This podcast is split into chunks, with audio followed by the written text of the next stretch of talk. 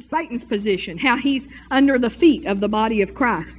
How Jesus spoiled principalities and powers and made a show of them openly. And so we, we know who we are, we know our position, and we know what Satan's position is. Amen? Amen. And so we need to know, okay, the practical side now of okay what do we do and how do we walk this out? You know like these that had symptoms in their body or other situations. We need to know the practical side of it. Amen? So we're going to cover some of that tonight and we're going to look at a lot of scriptures too. But you know there's four places that you can be as a christian. The first place you can be is ignorant of the devil. Now i was there once were you? I really didn't even know. I mean i knew you know i thought the devil was had a red suit and a pitchfork well, you know. And that's about all I knew about him. You know, I wasn't taught. And so I was ignorant of his devices. And the Bible says that we're not to be ignorant of his devices, are we? Does it say that? Amen. And then the second place we can be in, and I've been in this one too, is those that are fearful of the devil. Now I was very fearful of the devil when I even after I first got baptized in the Holy Ghost, just because my mind wasn't renewed. You have to have your mind renewed in order to deal with fear of the devil. Amen. God's not giving you a spirit of fear, but you know, and I was very fearful. I know there was this book on demons and deliverance, and I wouldn't even keep this book at my house. I, I stored this book at my grandmother's house. I mean, and because it was literally fear. I mean, that's the only way to describe it. And then those there are those eh, that, that that this is a place you might be in. I don't probably nobody in this church is, but there's those that are putting overemphasis on the devil. You know, you've heard it talk. You know, it's those people that there's a demon under every rock you know, and everything's caused by a demon. Well, not family, a lot of things, most, most everything isn't caused by a demon. A lot of it's just flesh, you know, and we got to know that. And then there are those, and that's us, this is us, those that are resting on the word and walking on the devil. Amen? Resting on the word and walking on the devil. Amen? And so we'll talk tonight about how to scripturally deal with the devil. Because if you don't deal with the devil, he'll, he'll, he'll run over you. He'll run over you if you don't deal with him. Amen. He'll run rampant over you. Turn to 2 Corinthians chapter 2. We've already said this scripture. I've said it, but we'll look at it. 2 Corinthians chapter 2. And, and we needed to teach this. This needed to be taught in this church because even uh, it needed to be taught because we have prayer school. And I know that there are people that come to our prayer school that go, they don't do it like I, mean i can just sense sometimes that they they don't understand the way we do prayer school. Because we're not in here fighting the devil. I mean we got and then we have prayer group uh, prayer group i mean like prayer groups that meet before every service. And you know uh, we're not back there fighting the devil.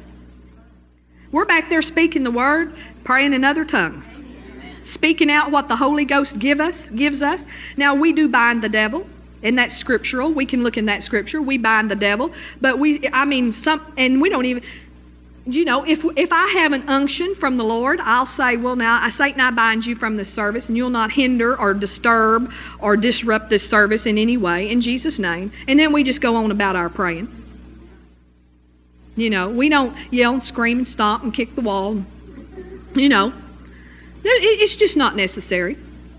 If you know who you are in Christ, you don't have to do that. Amen? But we do need to deal with the devil. And um, so, um, 2 Corinthians chapter 2, verse 11, like I said, we quoted this. He said, um, he, and it's kind of starting in the middle of a thought, but it said, Lest Satan should get an advantage over advantage of us, for we are not ignorant of his devices. See, if we're ignorant of his devices, he may take advantage of us. Right? Well, he will. He will. He's not a gentleman. The Holy Spirit's a gentleman, but Satan's not a gentleman. Amen? God does not make people do anything. He doesn't drive people. He doesn't, he doesn't pressure you. He draws you. He, he draws you. But he doesn't pressure you. And when you feel pressure and when you feel driven, that's the devil.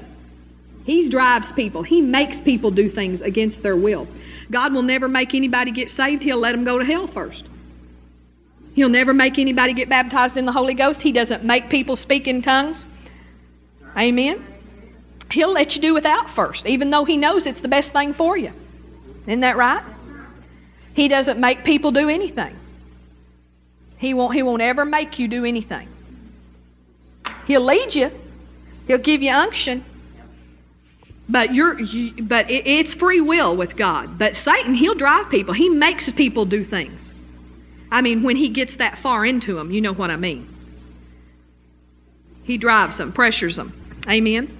So the devil's the same. He's the same old devil. Do you know the devil's really old? He's really old. But he, and he's the same old devil, same old tactics. And you know, Paul, he had to deal with the devil. You know, the apostle Paul. And if we if he had to deal with the devil, then we will have to deal with the devil. And family, you might as well just face up to it. Some of you just really don't want to face that. I just sense that. I never thought of that before right now, but I just sense it that some of you just don't want to face the fact that you've got to deal with the devil. You just don't want it's just like I wish this would go away. He's not going to go away. You will have to deal with the devil. If the apostle Paul had to, you'll have to. If Jesus had to, you'll have to. Amen. God will never deal with the devil for you. Paul already tried that, remember? Remember the Apostle Paul saying, uh, Three times I beseech the Lord? And basically, summing it up, what he did was three times he beseeched the Lord and said, Lord, do something about this devil. And every time the Lord said, Paul, my grace is sufficient for thee. Paul had, Paul had gotten the revelation. Paul, God gave Paul the revelation that we have in the New Testament. Paul wrote down more than half of the New Testament, and Paul knew how to deal with the devil but he didn't want to.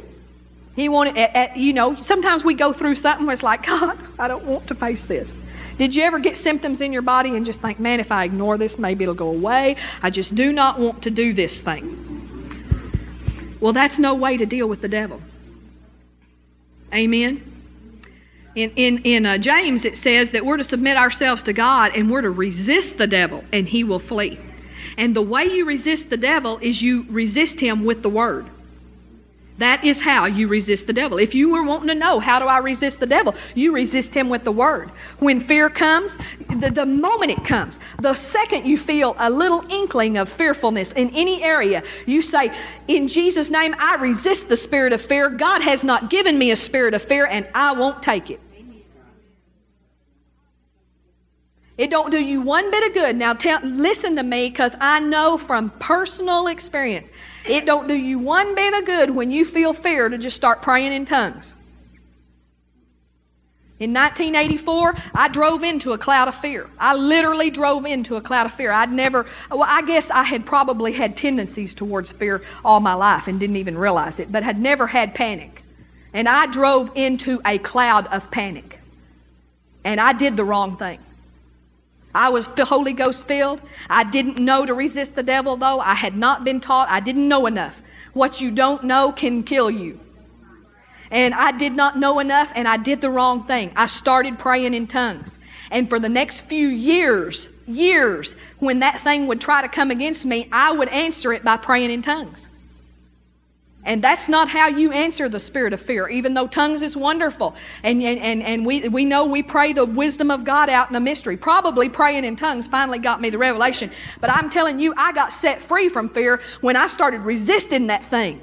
And I said, No, in Jesus' name, I don't take you. God has not given me a spirit of fear. And that's just how you do it. And that's how you do it for sickness. You feel a symptom in your body, just praying in tongues isn't going to solve that. Now, you may pray in tongues afterwards, but you need to resist the devil and say, No, I won't take you. I will not take you. I don't take you. I re-, and you can quote the word from there. According to 1 Peter 2:24, by his stripes we were healed. If we were healed, I was healed. If I was healed, I am healed. I've been redeemed from the curse. I don't have to take this, and so I'm not going to take it. Amen. And family, you, you know when the thought, when the thought of sickness, even if the symptoms is not there, but the thought of sickness comes, resist it. Satan will start coming around you. He'll send a spirit of cancer around you to start tormenting you with the thought of cancer. And you need to let him know right up front you're not taking it. I won't take it, Satan. I'm not taking it. And that's how you do it. It's just as simple as it can be. But you don't have to go around fighting him all day, every day. I mean, once you've resisted him, then, you know, praise God, just start speaking the word and act like the word's true. You don't have to scream and stomp and yell for three hours.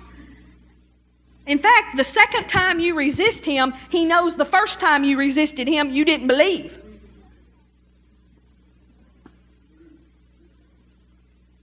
And he'll try you on that.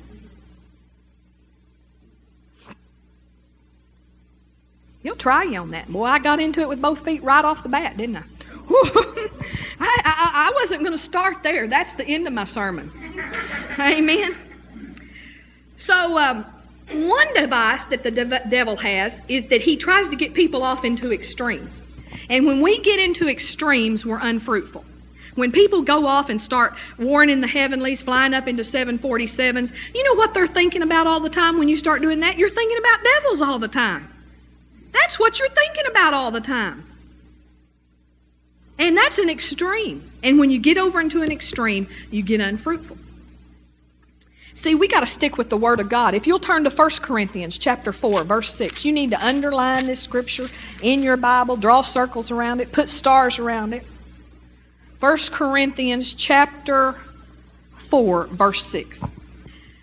It says, And these things, brethren, I have in a figure transferred to myself and to Apollos for your sakes, that ye might learn in us not to think of men above that which is written, that no one of you be puffed up for one against another. I, I want you to kind of get all the peripheral stuff off of this scripture. It seems like it's got a lot of words in there that if we could just get rid of, we could get down to the meaning of the scripture. Especially there, if you see the one that's in italics, italics, that of men is in italics, that means it's not in the original Hebrew, that the translators have added that for clarification. And actually, I think it muddies it more than it clarifies it. And so, because there's the point right there in that, that right there, that ye might learn in us not to think above that which is written that ye might learn in us not to think of that above that which is written. What that means in a nutshell, family, is just don't go out beyond the word. Don't go out beyond the word. If it's not in the word, don't go there. You know, uh, you know, in these um, revival type meetings that sprang up, I, I, you know, I know one specifically in Canada. I heard, and I don't know and, you know, I, and I'm sure it started out Holy Ghost, but I heard that they were barking up there like dogs. Well, family, that's not in the Word. We're out beyond the Word when we start barking in church. You can't find anybody barking in the Bible. The only person you can find acting like an animal in the Bible was Nebuchadnezzar, and this guy has gone so far into sin that he has reverted and started being an ape and eating grass. Y'all sure are quiet. But isn't this true? We need to stay with the Word. We stay with the Word. We stay with the Word. Don't go out beyond the Word, and you'll be safe if you'll just stick with the Word and don't go out beyond the Word. I mean, you there, right there. That's it. Just stay right there. Just stay with the Word. Just stick to the Word. When I mean, when symptoms are raging in your body and you've prayed and believed the, and you know, and you and it's like symptoms didn't budge right off. Well, you know, you're thinking, well, what do I do now? Just stick with the Word. Just stick like glue on the Word of God. Just stick like glue on the Word of God. When it looks like Satan didn't leave, when you were told him to leave, just stick like glue on the Word of God. Don't say, well, I, I, I, I resist the devil, but nothing happened. Well, right there, you gave him the right to stay. Just stick like glue on the Word of God. See, he, he, it's, I'm telling you what, he cannot. The Word is the final authority. Whether he likes it or not, and he don't, but the Word's the final authority. So we got to stick like glue on the Word of God. Amen. I know sometimes I, have been tempted to just nearly wring my hands, just walk the floor. Well, what? Surely I need to do something else. What do I need to do? What do I need to do? No, just stick with the Word. Just stick with the Word. Amen. Thank you, Jesus. Well, so we need to think right and believe right, because if we're not thinking and believing right, Satan will rob us. If you don't think and believe right, then you're going to not act right. Hello. Amen. And so, one area of wrong thinking we've talked about today extensively is Christians starting to fight, trying to fight the devil. And I told you about the letter we got about uh, together with you, to get ours together, battling in the heavenlies. And you know that's how they signed the letter. And I thought, well, not with me. I'm not going to go with you there. I'm all for you starting a church in in uh, uh, Amsterdam. I'm all for planting churches and opening barns, but I don't want to battle in the heavenlies with you. Amen. Besides, Brother Hagin, our father of faith, I don't want to go in this tonight, but Jesus appeared to him in a vision, told him how to deal with the devil, one of his visions. You need to get his book, I Believe in Visions. He relates every time the, that the Lord appeared to him, except the last few times after the book was written. But every time the Lord appeared to him, he tells the vision and what the Lord told him to do. The Lord told him how to deal with the devil, and he told him that there's four classes of demons, as we know powers, principalities, you know, that scripture. And I'm kind of right now. I don't have it in, it's not coming out. But anyway, four classes of demons. And the Lord said, uh, you know, the lower class, and He said, the middle, the second class, third class, and He said, the high class, the highest class of demons, those that are in the heavenlies. Jesus said, you take care of the lower three, and I'll take care of the upper, the, the, that one. Jesus is going to take care of those. Hey, I believe the prophets. I tell you what, I believe. When Brother Hagin says it, I believe it. The Bible tells us to believe the prophets. And he is tested and tried and proved. And I mean, if we're not going to believe that prophet family, what prophet are we going to believe? Because he's proved himself with how many years of ministry now, Jeremy? 60 something, isn't it? 60 something years of ministry, mm-hmm. proven himself. And his visions that he had where Jesus appeared to him and told him what to do and told him, and he has, do you realize the ministries that have sprung up because of Kenneth E. Hagin? I mean, Brother Copeland, I mean, do you realize the people that say that, that, that are, have been birthed out of that ministry? I mean, it's just thousands upon thousands. This word of faith message has gone all over the whole world because of Brother Kenneth E. Hagin and the visions that God gave him and told him what to do. And family, we need to believe the prophets and we need to do it. Amen. And besides all that, you can back it all up with the Word of God. We're not, you know, God, God's not asking us to believe something that's not in the Word. Amen. He just appeared to Brother Hagin and just clarified some things because there was no teacher out there teaching it. There's no need. God's not going to appear to you and tell you how to deal with them because He told Brother Hagin and He expected you to believe the prophets. Hello. So you can just wait around all day for Jesus to appear you and tell you, and it's not happening. Amen. Amen. Okay, so we stick with the Word of God.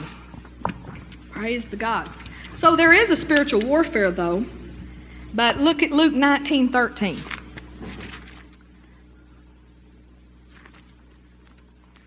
Now, I know y'all want to know, so.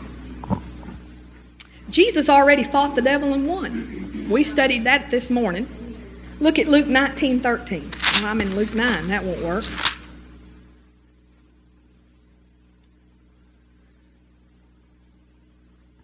And he called his ten servants. Well, let's start in 12. He said, therefore, a certain nobleman went into a far country to receive for himself a kingdom and to return. And he called his ten servants and delivered them ten pounds and said unto them, Occupy till I come. See, he's given us a, a, a parable here, really a parable of the kingdom of God. And how the certain nobleman, that would be Jesus, went into a far country in order to set up a kingdom. And he, and he got his servants together. And the ten servants, of course, represent us, the church. And he told the servants what to do. He didn't say, fight till I come. He said, occupy till I come. See, there's a world of difference between a fighting army and an occupying army. We're an army, all right, but we're an occupying army, not a fighting army. Jesus already fought the fight, and he already won. Amen? But you, you know, we have soldiers that go in uh, in certain countries and they're not fighting, they're just occupying. Y'all, y'all know what I mean? I mean, that's, that's how it is. And some, sometimes after a war's been fought and the war's been won, then we leave soldiers there to occupy to make sure it stays that way. Isn't that how it is? And that's exactly what Jesus said. He said, You're an occupying army. You occupy till I come. Actually, that word occupy, you can translate that to mean do business until I come. Well, what business are we going to do? This business of the Word of God, this business right here. Amen. And so um, um, we're that occupying army. We're not in battle. We, you know, sometimes, listen, when you are uh, fighting symptoms or anything, don't magnify the battle. Magnify the victory. Magnify the victory. Magnify the victory. Well, you know, I, I realize that, you know, the flesh screams loud sometimes. Have y'all's flesh ever screamed real loud? But you know, you reach down in here. There's something down in here, family, and you have to learn to reach down in here and get it. You have to learn that to reach down inside of yourself. Amen. Praise God. That's where you get it. You reach down inside of yourself. So, uh, um, you know, some some some people though are emphasizing spiritual warfare to the degree that you'd think there was no other subject in the Bible. And you, you know, we've even it's really infiltrated us.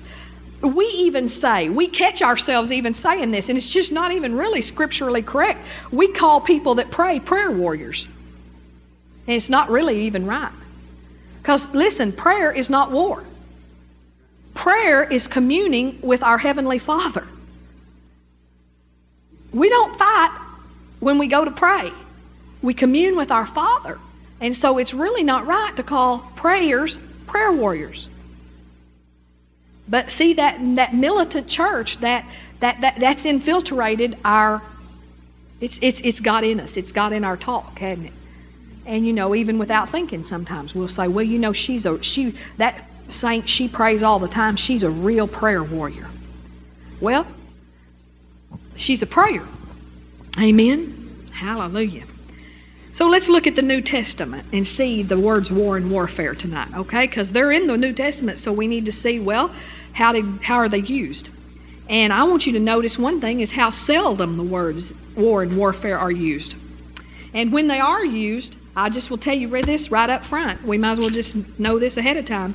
Every time the words war and warfare are used in the New Testament, not one time is it ever used in, with the word devil or Satan. Not one time. So turn to 1 Corinthians chapter 9 and verse 7. St- let's start with this one. I really like it a lot myself. It's, it's who goeth a warfare any time at his own charges? Who planteth a vineyard and eateth not of the fruit thereof? Or who feedeth a flock and eateth not of the milk of the flock? He says there, who goeth a warfare any time at his own charges? Family, it's not even talking about the fighting the devil. It's talking about warfare. It's not talking about fighting the devil. It's talking about making sure ministers are adequately paid. I told you I really like this scripture. This is my choice. That's of all of them. I started with this one. You know, this is, this is saying, you know, make sure ministers of the gospel are adequately paid. Turn to 2 Corinthians chapter 10, and we'll look at verse 3. For though we walk in the flesh, we do not war after the flesh. For the weapons of our warfare are not carnal, but mighty through God to the pulling down of strongholds, casting down imaginations, every high thing that exalteth itself against the knowledge of God and bringing into captivity every thought to the obedience of Christ. Now, when we get that in perspective, I mean, if you look at the surface there, you say, well, our weapons of our warfare, you know, well, praise God, our weapons are mighty. Hallelujah. There's just no excuse for anybody not being able to cast down imaginations and pull down thoughts. Amen. But see, it's talking about you taking charge of your mind and over the thoughts in your mind. That's what it's talking about. That's where we're pulled down strongholds. That's where we cast down imaginations. And if you'll cast down imaginations just the first time it comes, you'll never have a stronghold. Amen? I mean, strongholds get started because they start with an imagination that didn't get cast down. They start with a thought. Every thought that exalts itself against the name. So every thought of fear is exalting itself against the name of Christ. Amen? Every thought of sickness is exalting itself against Christ. Every thought that's perverse, that you know, you know the kind of thoughts I'm talking about? Those things are exalting themselves against Christ. You know, I, I want to say this. When you have a thought that's, not, that's perverse, don't get under condemnation and think, oh God, I must not even be saved if I could think a thought like that. Well, dear God, Satan planted that thought in your mind. You know that's how people get to be pornographers. That's how they get uh, to get they get um, sexual strongholds in their lives where they become rapists and I don't know pornographers and whatever else. I, I, I don't even know. But that's how it happens is with the one thought. It begins with one thought. One thought that's not cast down. Amen? So that's why you don't need to sit there and feed on those things on TV I mean cast it down. Cast it down. Amen? If you're you know if you're doing what you're supposed to, you won't even see those things to start with. But I know sometimes we stumble across things on TV, but just cast that thing down. Don't let it get a stronghold. Don't sit there and feed on it even one minute. Don't let that thought get in there so that you are always having to cast that thought down. I know a preacher, I mean, I'll, I'll just get out there tonight. But uh, we had a preacher friend, and he, um, when he first started in the ministry, you know, he was like Paul. He had to make tents for a while, have a job too. And so he worked in the oil field. And the oil field is noted for being a pretty perverse place to work. I don't know if y'all know that here, but you know where we come from, that's what it is oil field and agriculture. And, uh, and it, it's noted for bad. And he went in a doghouse. Does anybody know what the doghouse is? And does anybody know anything about? Anyway, only Myron knows. Well, anyway, the doghouse is. Tell what's the doghouse, Myron? Okay, yeah, yeah where they keep the chains and all the stuff, you know, and it's called the doghouse. Anyway, and so he went in the doghouse and there was a pornographic picture been hung up in the doghouse. And you know, of course, he just backed out of there and didn't look, but he said for years, for years he had cast that down. It was like it glued itself in his mind.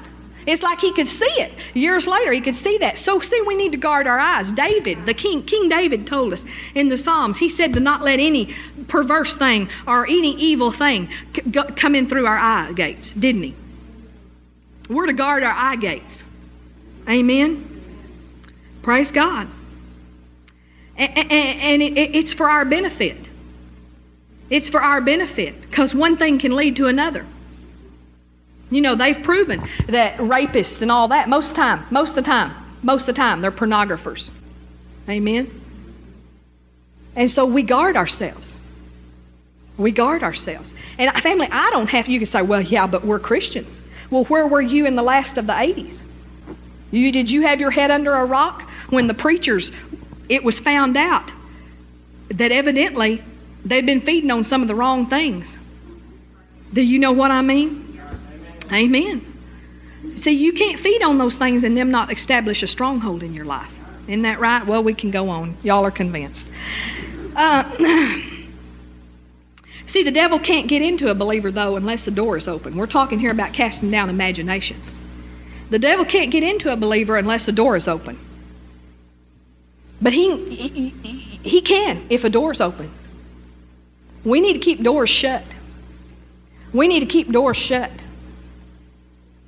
Amen. We do. We need to keep doors shut because because the devil, he can't possess a Christian in his spirit. See, if you're possessed by the devil in your spirit, honey, you're not a Christian. But he can get in a spirit, he can get in a Christian's flesh. And he can be oppressed. A Christian can be oppressed by a devil. A, pre- a Christian can be demonized. Amen? That's right. So, see, this, this mind here, this casting down imaginations, this is the battlefield. When you've won here, family, you've won. When you win right here, you win. Amen? Galatians in six, Galatians chapter 6 verse 7 we won't turn there but you know what it says it says God is not mocked for whatsoever a man soweth that shall he also reap a lot of things that people are saying is demons though you know is just stuff they've sowed things they've sowed in thought and word and deed and then they reap it and a lot of times it doesn't really have anything to do with the devil he'll take advantage of your words though you know you can give the devil place with your words, even by our little, even Christians, even committed Christians like we are, who are really guarding our mouth and trying not to say the right thing. We need to let the Holy Ghost even show us further things, because sometimes just in a, like a slang sort of thing, we say things that give place to the devil. You know, I heard Sister Gloria talk on a tape about uh, saying that just blew me away. Boy, that just blew me away. She said she said it all the time until in one of her meetings, the roof got blew off of her meeting while she was preaching. And she said, Man, I tell you what, I got a revelation. I was quitting saying that just blew me away. And I was listening to another minister, a lady minister recently, and she was talking on this tape about oh how right at the moment when she was preaching right then that she was preaching with a broken rib, that she had a broken rib. And she was talking about that it was painful, but that she was really making a point that, you know, we just rise up and do it anyway. Amen. And so she's talking about preaching with a broken rib, and she is saying, and she said, and, and then about that time she said, Give me a break. And the audience caught it just like that. And the audience laughed. And then she caught herself. And she realized she realized what she'd said. And she realized, and family, I have heard this woman, I've listened to a lot of her tapes, I've heard this woman say many times, Give me a break. Uh, uh, and, uh, I mean, it was just like such revelation. The Lord, the Lord really did it. He showed us a picture of how we give place to things. And she had broken this rib coughing. You've heard of people breaking their ribs. Coughing's hard, they break a rib. Well, you know, she was saying, give me, she said, she said it all the time, give me a break. Well, there's just little slang things like that that we need to get out of our conversation that give place to the devil sometimes. Now, one of my sayings that I say a lot, I, I think it's a pretty good one actually. I, I, picked it up from a friend of mine. You know, who you hang out with makes a lot of difference because you'll pick up what they say. And I picked this up from a friend. I'd never heard anybody say it. But if she, if something got, you know, she something got to her or something, or somebody said something that was off the wall or something, she'd say, "Give me strength." And I thought, well, you know, that is a pretty good confession. You know, the worst that you can get from it is strength. Amen. Praise God. So, so if you're going to say something like that, at least get you a good one. Amen. Amen. Praise God. Well, turn over to uh, 1 Timothy chapter 1. See, we got to cast down imaginations and every high thing that exalts itself against the knowledge of God. And, and, and, there's a number of ways that imaginations need to be cast down. See, I've given you several right there. It's not just casting down the bad thoughts that come to your mind, but it's casting down the unloving thoughts that come to your mind. You know, did you ever think, man, I'd like to give him a piece of my mind? Well, some we need to cast down those things. Those things are exalting themselves against the knowledge of God. Those things are exalting themselves against the love walk. And our faith works by love. I can't afford to step out of the love walk. I do, but I can't afford to. It. I decided I'm quitting it. Amen. Because I can't afford to, so I have to cast down those imaginations. Amen. It's just not worth it. It's not worth getting out of the love walk to be right. Amen? It's not worth it. But, you know, hallelujah, thank God for the Holy Ghost. You got to have the power of the Holy Ghost to do that. Amen. 1 Timothy chapter 1 verse 18. We'll see some more about war and warfare. This charge I commit unto thee, son Timothy, according to the prophecies which went before on thee, that thou by them mightest war a good warfare. Well, he's not talking about the devil there, is he? Look in verse 19. He tells us what he's talking about about warfare. Holding faith and a good conscience, which some having put away concerning faith have made shipwreck. He's talking about warring a good warfare by staying in faith. You know, you got to fight a fight sometimes with yourself to just stay in faith, don't you? And he talks about keeping your conscience clean by faith and a good conscience. And the devil's not even mentioned here. Look at 2 Timothy chapter 2. Verse 3. It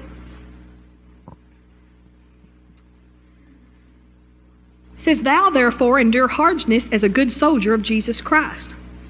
No man that warreth entangleth himself with the affairs of this life, that he may please him who hath chosen him to be a soldier.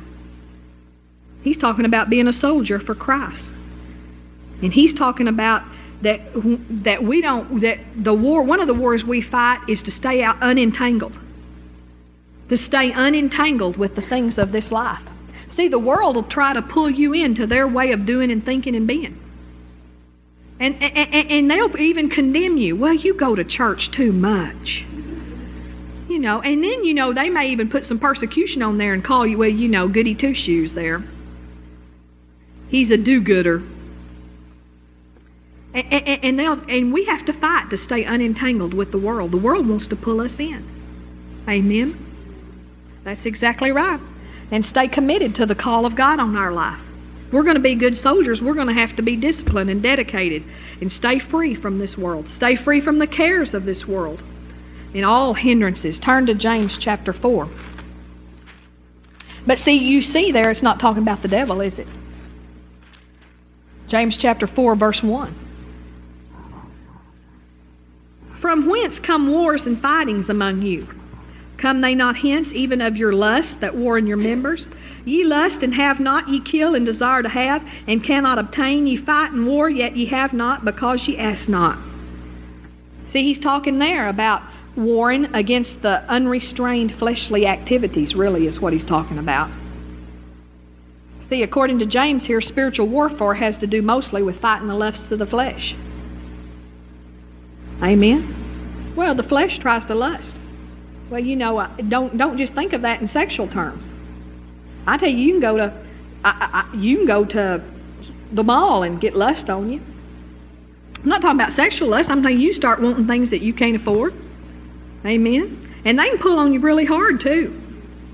Amen. So we fight those things. And these things, the lust of the flesh, destroy spiritual development.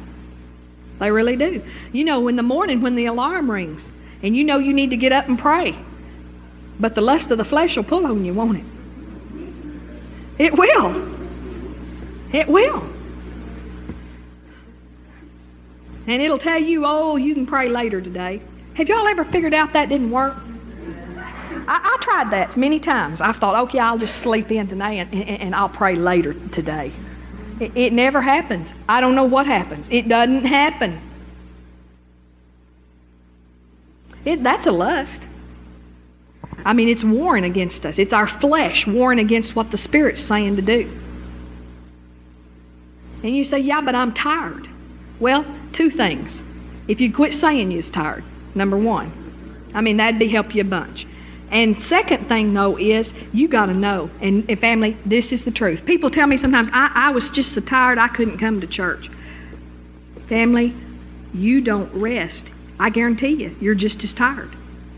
Rest, there's a rest that comes from the Spirit and that comes from faith.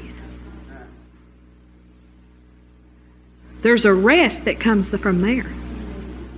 And see, we just can make up our minds. See, I've been in a long siege here of going to church because we started last Sunday with our meetings, and then we went all week, and then I went to the retreat, and uh, uh, then today, you know, I knew I was going to have to preach today, and you know, I don't know, I, I kind of agree with him, but Keith Moore says that one hour of preaching is like an eight-hour workday. If you've never done it, you might not know that. I, I do know this that when we first started in the ministry, literally, we, Pastor and I would come home from church, and this isn't a good confession, but I'm just making it for a point. We died all afternoon. It was like something about that anointing. I, I, it has to do with the anointing more than what you're doing. Let me just tell you that. It has to do with the anointing. And this body, of course, you do increase and you get where you're better able to carry the anointing. And now we don't do that. Rarely take a nap on Sunday afternoon. Um, but, uh, what was I saying? Hmm. Praise God. Where am I? Somebody help me. Locate me. Lust of the flesh, yeah. See, you know, most of the time, now I'm not saying we don't need to rest our bodies. We do. We need sleep. But staying home from church, there's a benefit there. And when I made up my mind, I knew I was going to go into this long siege of meetings. I'm still not through. I'm going to Huntsville tomorrow night. The Madison is a suburb of Huntsville. And I'm going to be in a meeting then. Then I'm going to come Tuesday night to prayer school. Wednesday night I'm going to come to church. Thursday night we start Bible college. So the next night we have off is Friday. Amen. And so, um, um, but I just made up my mind. I just said, now, Lord, the things of God don't, in, don't decrease us, they increase us. And I'm just going to make up my mind. I'm not going to be exhausted in this. I, I just made up my mind. I, you just made up your mind. I'm not going to be. I just, I'm, I just refuse because the things of God increase us, they don't decrease us. Amen. And, and like Pastor said, we may have to rearrange our schedule, do a little planning. We conserve energy. I always, I take I, you know, you need to be careful when you get in meetings. You don't abuse that by saying, "Oh, you know, I'm on God's anointing here, so I'll just stay up all night and visit." I, you know, I I wouldn't do that. Sometimes women go to retreats and they stay up all night and talk all night. Well, I'm not going to do that. You know, because I know I need to conserve my energy. I know I need my sleep, But on the other hand, I'm just, you know, you either believe for failure or you believe for victory. And a lot of times we're just releasing our faith for failure. Do you see what I mean? So, so, so we need to cast down those imaginations. Um, let's see. We're in first. Now turn to First Peter. We're just about end of our scriptures. There's not very many scriptures on war and warfare. First Peter chapter two and verse eleven. Dearly beloved, I beseech you as strangers and pilgrims, abstain from fleshly lusts which war against the soul. Well, he didn't talk anything about the devil there. He said it's flesh, it's flesh, flesh, fleshly lusts that war against the soul. Amen. It's fleshly lusts that hinder our growth in Christ. Turn to Romans chapter 7 now and verse 23.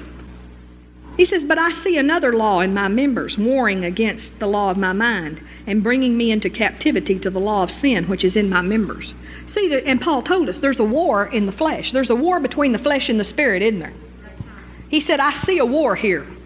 I, I, see, you know, and then he later goes on and says, What I want to do, I don't do. What I don't want to do, I end up doing. He said, There's a war going on here. And he said, Then he says, Well, who can save me from this? And then he says, and then he goes into, Well, praise God, it's Jesus that can save us from that war. Amen. But we're going to have to do our part. And our part is the scripture we read earlier that we cast down imaginations. See, you know, even walking the faith walk, any, any thought that's against faith, you need to cast it down. Any thought that's not faith, you know, well, you know, I tell you what, I don't know if we ought to give. We might not ought to tithe. I cast that down. I cast that thing, that thing down. I cast it down in the name of Jesus. See, we cast all those things down. So, war and warfare, we've seen from the New Testament, have a lot more to do with putting the flesh under, have a lot more to do in staying in control of your thought life and staying in faith, keeping our conscience clear. That's what it has to do with. A lot more than it does fighting the devil, doesn't it? But let's turn over to Ephesians chapter 6. We'll look at this scripture. Because we need to know well, do we wrestle with demons? And so let's look in Ephesians 6. And we'll begin there in verse 10.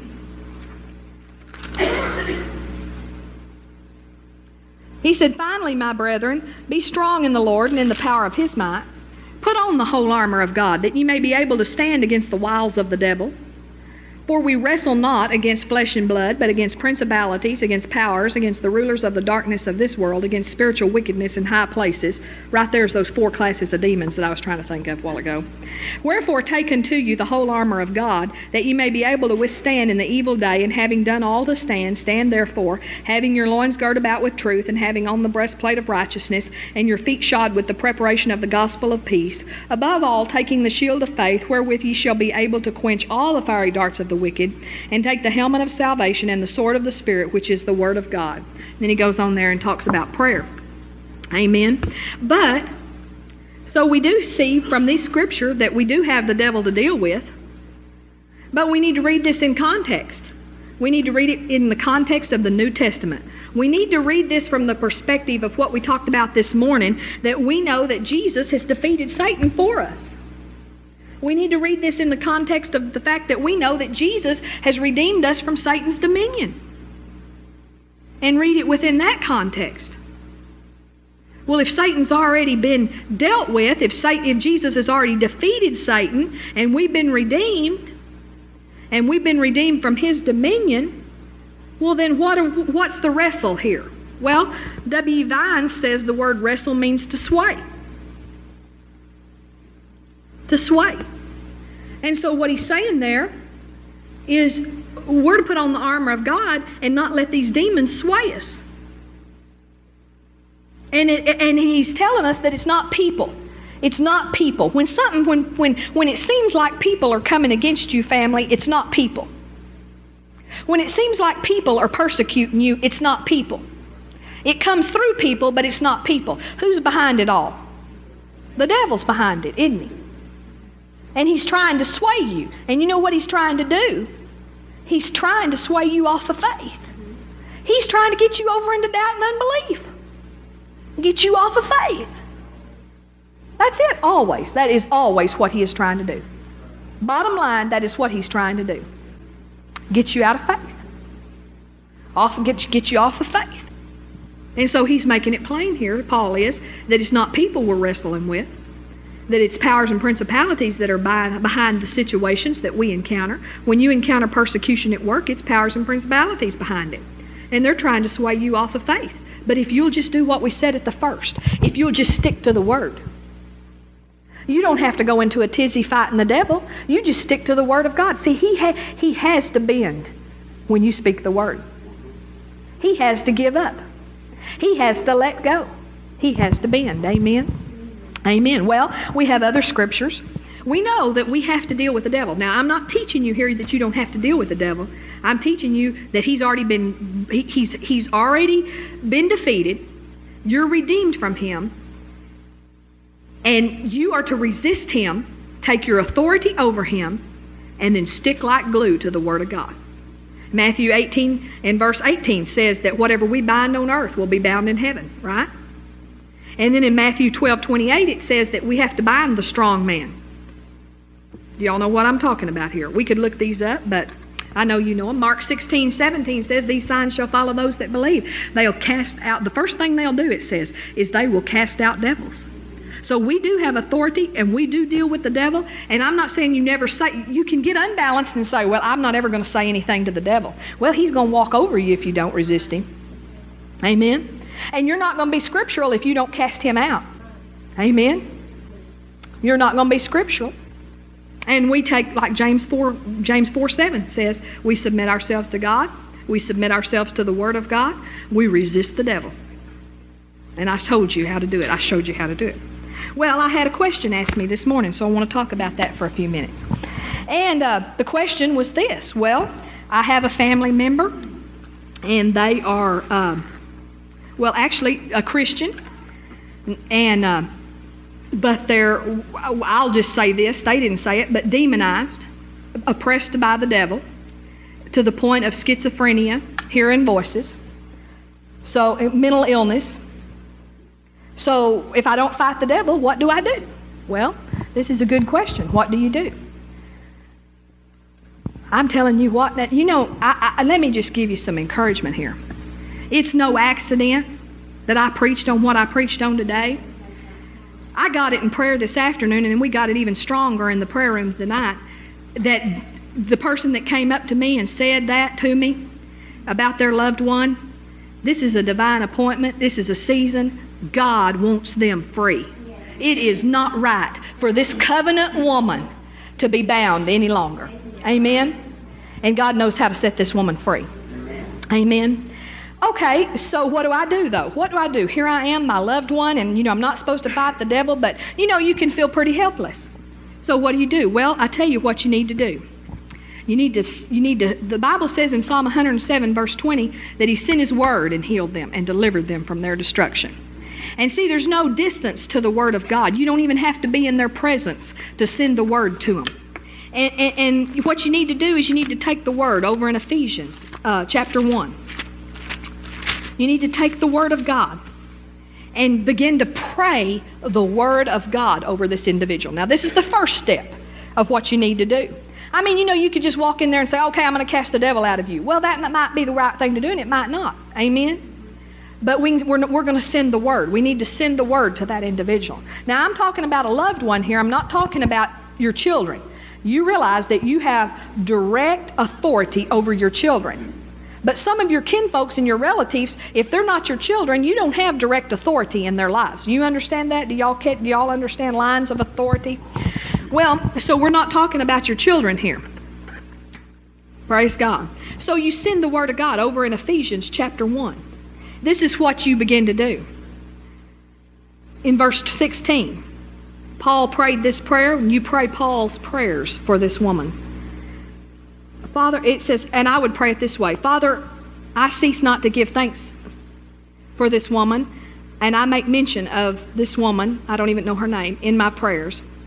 And I pray that the God of our Lord Jesus Christ, the Father of glory, may give unto her the spirit of wisdom and revelation in the knowledge of Him that I pray that the eyes of her understanding would be enlightened, and that she may know what is the hope of his calling, and what is the riches of the glory of his inheritance in the saints. And see, just start sending the word out there. and letting the Word do the work. We talked this morning about putting the pressure over on the Word of God and not letting the pressure get on you. See, letting the Word do the work. Do you see this? Can you see it? And, and then go down there through, uh, you can pray all the way down through verse 23 there. We won't, but we, you could. And then in verse uh, chapter 3, it says in verse 14, For this cause I bow my knee unto the Father of our Lord Jesus Christ. And then in verse 16, he begins praying. And I pray that he would grant you, according to the riches of his, riches of his glory, to be strengthened by, by to be strengthened with might by his spirit in the inner man that christ may dwell in her heart by faith and that she would be rooted and grounded in love and i pray father that she would be able to comprehend with all the saints what is the breadth and length and depth and height and that she would know the love of christ which passes knowledge and that she would be filled with all the fullness of god now this is the first step and I would do this until the Lord released me not to do it. I would speak this word. I would speak these scriptures over. And all these Pauline prayers. But you can go over to uh, Colossians chapter, um, let's see. There's, there's a prayer in, yeah, there's a good one in, in verse 9, beginning in verse 9. And I, I pray and desire that she might be filled with the knowledge of His will in all wisdom and spiritual understanding. I pray that she would walk worthy of the Lord unto all pleasing, being fruitful in every good work, and that she would increase in the knowledge of God, and that she strengthened with all might according to His glorious power unto all patience and long suffering with joyfulness. And, and you pray that. And, uh, and then there's others that, you know, all through the, the Galatians, Ephesians, uh, Philippians and Colossian prayers. Those, those are the Pauline prayers. And, and praying those prayers and getting the word out there at work. And then any other scriptures that the Lord gives you to speak over this, this, this, this dear woman, this, this saint of the Lord. You see, it's not His will for her to be bound. Amen? Amen. And probably through ignorance she opened the door for him from him someplace. Well, I tell you what happened. The, the lady told me, said there's the curse of the generations. And you know what happened? He told her that you're going to have it too, and she believed the lie. Amen. And she let it and she let it creep in on her. That, that's what happened. That's what happened. She didn't have to take it, but she did. And God wants her free. Amen. And then the next thing you need to do, this is what you need to do. And, I, I told this woman I was going to talk about it tonight, and that I was going to. It would help us all, and it, it is. It's going to help us all. And um, the next thing you need to do, see, every situation and every person is different. Every situation, God knows how to get them free, but every person is different. We can't just give you, here's the formula one, two, three, do the same thing for everybody. We can't do that. And so, what you need to do is you're going to have to pray. You're going to have to pray and look to your inner man and hear the voice of the Holy Ghost and do what He says to do. Amen? Because He'll tell you how to get that woman free. He'll tell you when to do it. You know, you may have to pray these prayers for a while, but He'll tell you when to do it and he'll tell you what to do. It may be something very simple. It may be a matter of binding the devil. It may be a matter of casting the devil out of her, but you may not even ever say those words. It may be something totally different. I know Billye Brim told us a story this weekend while we was there. Do y'all have time to listen to a story? Uh, and uh, she, this was really interesting. She talked about a woman who had been abducted by a man from up in the hills of West Virginia, I guess where they live a little bit different life if you read the book Christy, you might know somehow about how the hill people live and uh, a lot of um, incest and things like that up there and a lot of sin and, and things. And so this man came out of the hills and abducted this woman out of Ohio and, and literally just kidnapped her and stole her and took her up there and kept her out against her will for several years, her, him and his mother. And, uh, and, and for many years, she was in her right mind. And so she uh, had a tape recorder and she turned it on one night and kind of kicked it under the, the sofa and, um, uh, and recorded what they were doing to her and what they were saying to her. And there was horrible, horrible things, Billye said. And she told us some of them and won't take time to go into that, but just saying horrible things to her and, and just treating her horribly. And she escaped. She got away. And she gave this tape to her family. And then that man came back and got her again, and they didn't. They had not heard from her for five years, and then this time they didn't hear from her for three years. And then finally she escaped again and got away, but by this time she was catatonic. I mean, she was just staring ahead. She was she was totally mentally oppressed and bound. And uh, and so there was a preacher. There's a preacher, one of Billye Brim's friends. I, she called his name, but I didn't know it and didn't don't recall it. Anyway, so Billye was going to their church to preach um, a revival, and he said, "Man, I've been waiting on you to get here. We've got a case here, and I don't know. I've never done anything like this." And so he said, "I want you to listen to this tape." And so she listened to the tape the family had brought. The family had sought this preacher out. They weren't they were Christians, but they weren't spirit-filled Christians. They didn't know anything about these type of things, but they had heard that this man might could help her, this preacher. And so they brought this tape and said, Can you help our, our loved one? I think it was their daughter. And she said, They said, Yeah. He said, Yeah, I can help her. And so they and so Billye listened to the tape and she said, Man, I didn't know what we were going to do. I did not know. And so they were going to meet him at the church the next day with this woman. And this woman's name was Jenny. And they she said Jenny was just she was just staring straight ahead. She was just she walked like this. And that and she just drew she was drooling the whole time. Just drooling the whole time and you know that's demon possession. And uh, so she. Um, that she couldn't do it. She could do things if you told her to do. Do it like if you told her swallow, she would swallow. But if you didn't tell her to swallow, she didn't swallow. That's why she drooled. And so she would do what you told her to do. And so Billye said she's looking down in her heart. She's looking down her heart. Now, Lord, what do we do here? What do we do? And she said she heard the Holy Ghost say, Walk around this church building and see the family and the girl, Jenny, sitting over here, and Billye and I guess the preacher sitting over here on this side of the church. And she said, Walk around this church building singing Jesus Loves Me. Tell Jenny to do that. See, Jenny would do anything you told her to do, but she, you know. So she said everybody else kind of walked around the church building real quietly singing Jesus Loves Me. But said Jenny walked around like this Jesus loves me. This screaming, though, a lot louder than I'm talking. Cause, and she had learned that song as a child, and she had been in Sunday school. And so they did that once. And when they did it once, well, Billye said, the Lord said, now hug her and tell her Jesus loves her. So she hugged her and said, Jesus loves you. No, he doesn't. And she's just staring straight ahead still in this catatonic state. She said, the, the Lord said, okay, Lord, what do we do next? Well, walk around this room again and sing Jesus loves me. So they did this. And they ended up doing it seven times. And after the seventh time, I guess every time they said, they told Jenny, Jesus loves you, and she'd say no. But after the seventh time, she said, Jesus loves me. She agreed with him. Jesus loves me.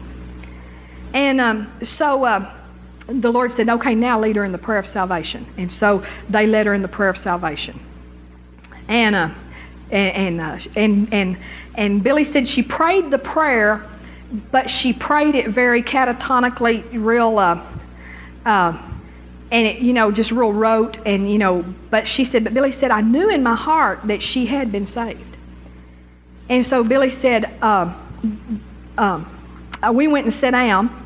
And she said, they, she sat over here and she said, I was far away from her. And just under my breath, I said, just, just under my breath, she said, ever so softly, I said, she's saved now. She's got the life of God in her and said, The girl over here, she said, There's no way in the natural she could have heard me. And she said, That's right, and you know you have to let that stuff work a while. it just and then she just went back into her catatonic state. And so the, Billye looking in her heart, look into her heart. What do we do now? Tell the pastor of this church to meet this family with this girl every day for a week down here and to lay hands on her every day. Now, see, this is something we hadn't understood in the body of Christ. I guess I'll have to explain this because so you'll understand. We've been taught, and it's true, that you don't pray the, pray the prayer of faith more than once. Because the second time you pray it, you pray you were praying the first time you must have been praying in unbelief. Uh, and you understand what I mean? And so we've been taught that. But you know, the truth of the matter is that Jesus laid our hands on a man twice. Isn't that right? In the Gospels, he laid hands on a man twice, a blind man, if you remember. He's first he laid hands on him. The man said, and Jesus said, "Can you see?" And he said, "I tree see." I see trees walking. No, he said, I see men as trees walking. Praise God.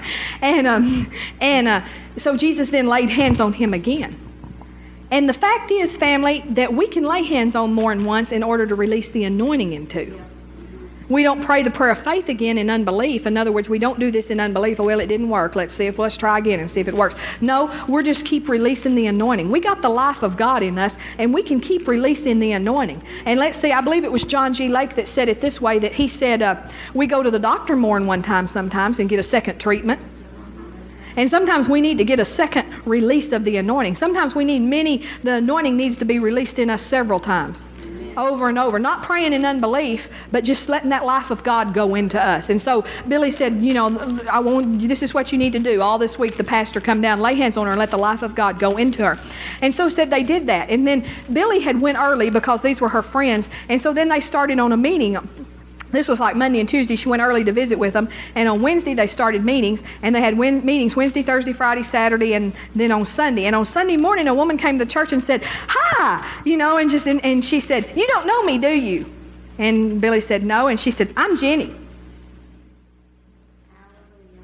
And Jenny was totally free. Amen. Amen. Well, they, they didn't ever bind the devil. They didn't ever cast, but they just followed what the Holy Ghost said to do, because He knows how to set each every every individual free. Amen. So we're going to send the word out there. That they're in Ephesians. Amen. Amen. On behalf of that woman. And then we follow the Holy Ghost and find out what He wants us to do. Amen. Well, let's stand up together. I got it in my heart this afternoon.